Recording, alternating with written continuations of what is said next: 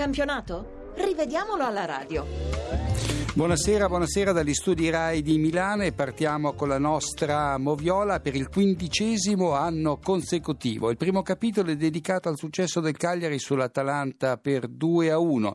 Due episodi, al ventisettesimo Stendardo su angolo di Cigarini mette dentro di testa e porta in vantaggio l'Atalanta. Sulla traiettoria c'è Bonaventura ma in linea con Cabrera, quindi gol regolare.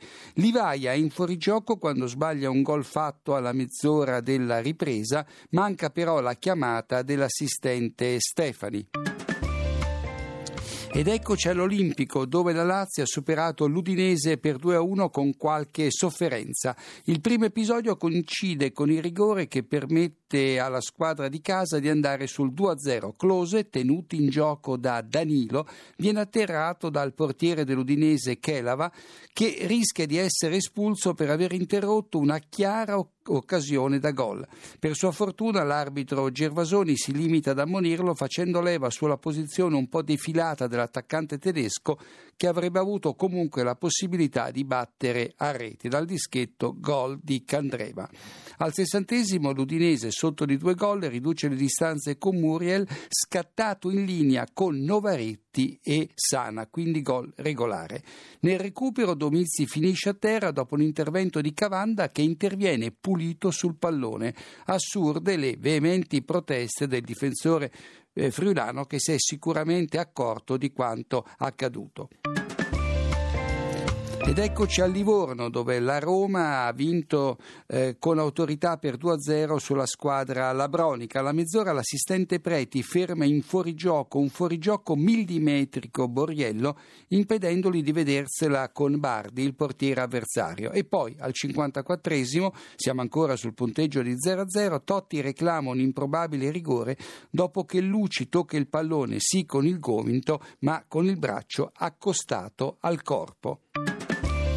E andiamo al San Paolo, successo del Napoli per 3-0 nella partita più ricca di episodi da Moviola. È regolare il gol con cui Caleon, dopo aver colpito in avvio il palo, porta in vantaggio la squadra partenopea. Gol regolare perché lo spagnolo sul tiro di Amsi, che è respinto malamente da Curci, è tenuto in gioco da Antonson.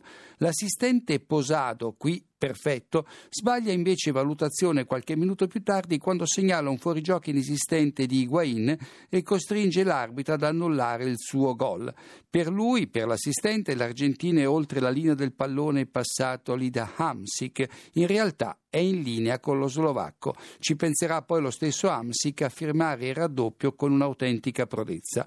E poi una curiosità, la ripresa inizio con sei minuti di ritardo rispetto eh, a Cagliari-Atalanta. Assurdo. In avvio Cerci devia sul fondo con i tacchetti un tiro di Caleion, manca l'angolo al Napoli e ancora la terza rete della squadra partenopea prende l'avvio da una fuga sulla fascia destra di Maggio che parte in posizione regolare, lo tiene in gioco il solito Antonson.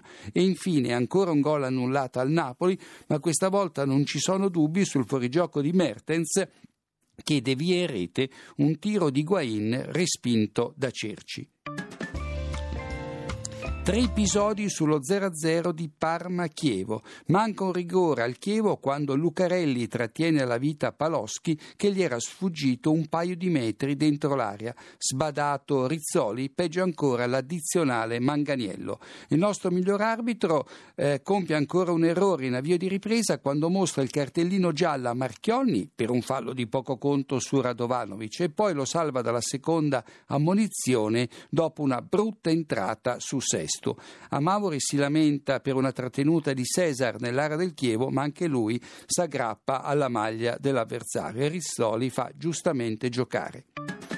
Un solo episodio infine nel successo del Torino sul Sassuolo per 2-0 si verifica al 78 quando Puggioni si esalta deviando un tiro di Biabiani con i piedi dentro la porta ma con le mani proprio sulla linea.